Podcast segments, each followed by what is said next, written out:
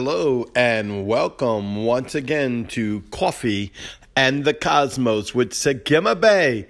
And I'm your host, Craig Wells, and we're having another great day today as we journey into the depths of Yahweh, into about having a good, good father. I just want to put this song in the background. Don't know if you really can hear it or not, but I just love this song. You can find it on YouTube. It's um, Good Good Father by uh, it's Worship Mob, Chris Tomlin and a crew. It's pretty awesome. I, I just engaged that for hours the other night. Just got lost in it. Why? It's just a springboard. You know, oh, you know that that's not a frequency. I don't know about you, but my frequency tells me that Yahweh is a good, good Father. Oh God! Every time I hear this song, I just want to go into the heavens. Why? I love the Father. Let me read some scripture to you today if that's okay. Let, us look at Ephesians 1 3.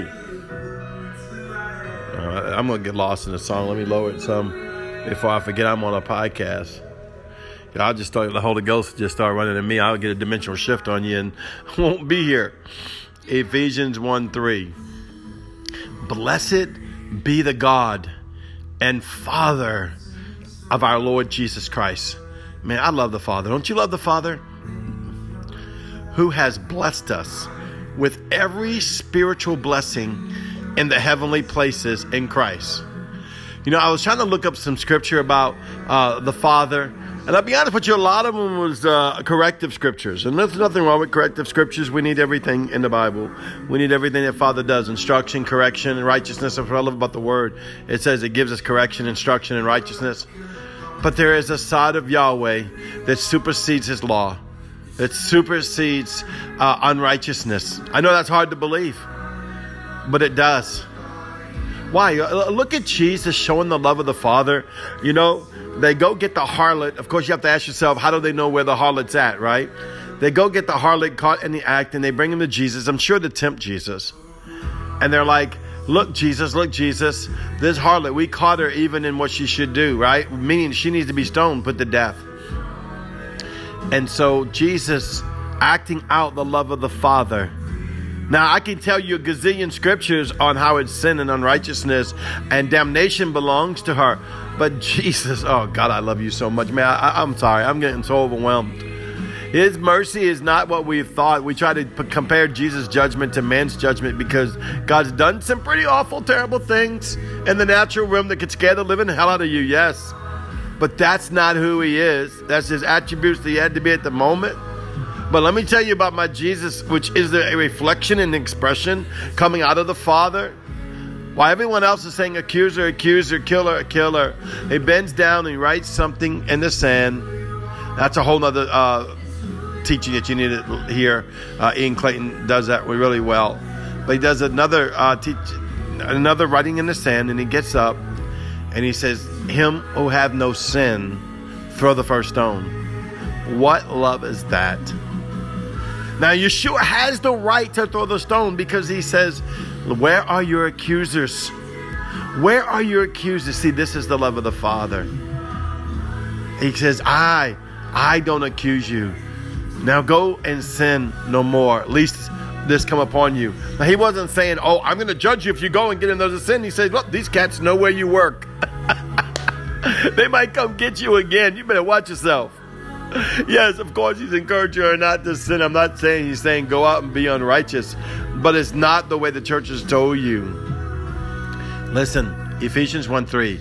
Blessed be the God and the Father, our good Father of our Lord Jesus Christ, who has blessed us with every spiritual blessing. I love this in heavenly places. People be asking me, What are you talking about? Some of the stuff you say, go dimensional shift, going to the heavens. We got Jesus. That's all we need is Jesus. We do have Jesus. Everything I'm talking about is Jesus. Everything I'm talking about is inside of Jesus. Yeshua the Christ, which is his real name, but I'll go with Jesus not trying to be conversational, conversational, conversational, confrontational. but uh, there's no J in, in, in Hebrew, and he was a Hebrew, so it's Yeshua. But on the same hand, Yahweh honors Jesus as well as he honors Yeshua, but Yeshua has more depth of meaning. But going past that, all right, he is love. His love, everything we do is inside of Yeshua. Everything we do, everything I teach, everything I think about, whether it's from the baptism of the Holy Ghost to the seven spirits, to the rim, to the dimension, to the mountain of the Lord, to the courts of heaven, everything is you being seated in Christ. Why? You are in Him and Him in you. Read John chapter 17 and you'll find out it's true. Blessed be the God and Father. Elohim, I bless you, God, your good Father. You are the Lord of Yeshua the Christ who blessed us with every spiritual blessing. Listen, who has blessed us? It says Jesus, Yeshua, has blessed us with every spiritual blessing in heavenly places. Think about that. All the heavenly dimensional places that God's been showing us through mighty men and women have gone before us in our lifetime and even before our lifetime and saying, Come, come, come up higher. Come up higher. Come up higher. Come up higher.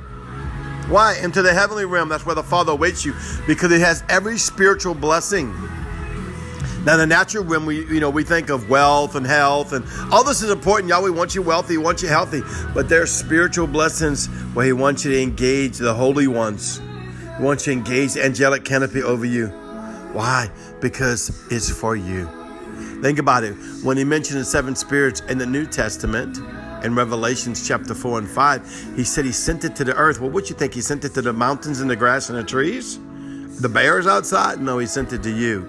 You say, how do you know that? Go to Isaiah. They only mention the seven spirits a few times in the Bible. Go to Isaiah and it says that Yeshua wrapped himself in the seven spirits and then set himself in the fear of the Spirit of the Lord, which is the awe of God. Come on. Yahweh loves us so much. What an incredible Father. What an incredible Father. What an incredible Father.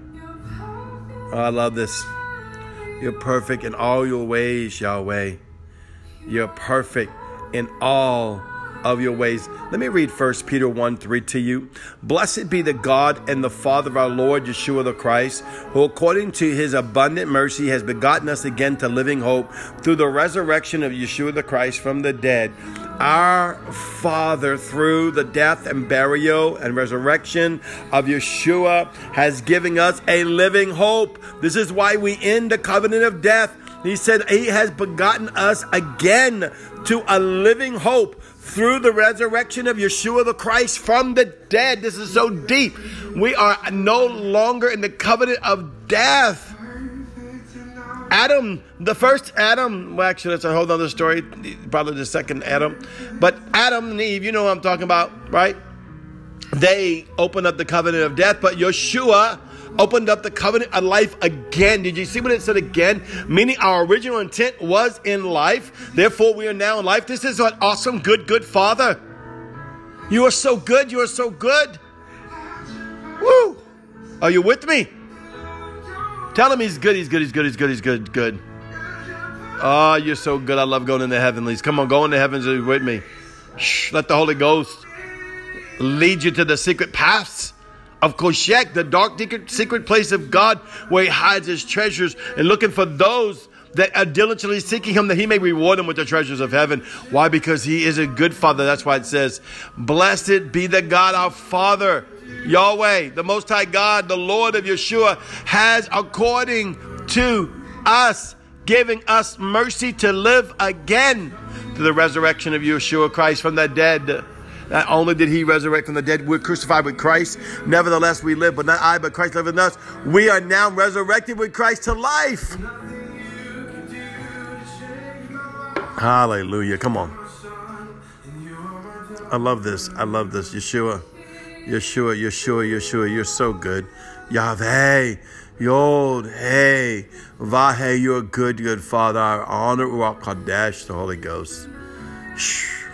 Engage the Father this week. You know, in the natural realm, we celebrate Father's Day this Sunday. I encourage you to honor your earthly father, honor your spiritual father, but most of all, honor Yahweh, the Most High God Father. I'll close with this. Our Father, who art in heaven, hallowed be your name. Thy kingdom come, thy will be done on earth as it is in heaven.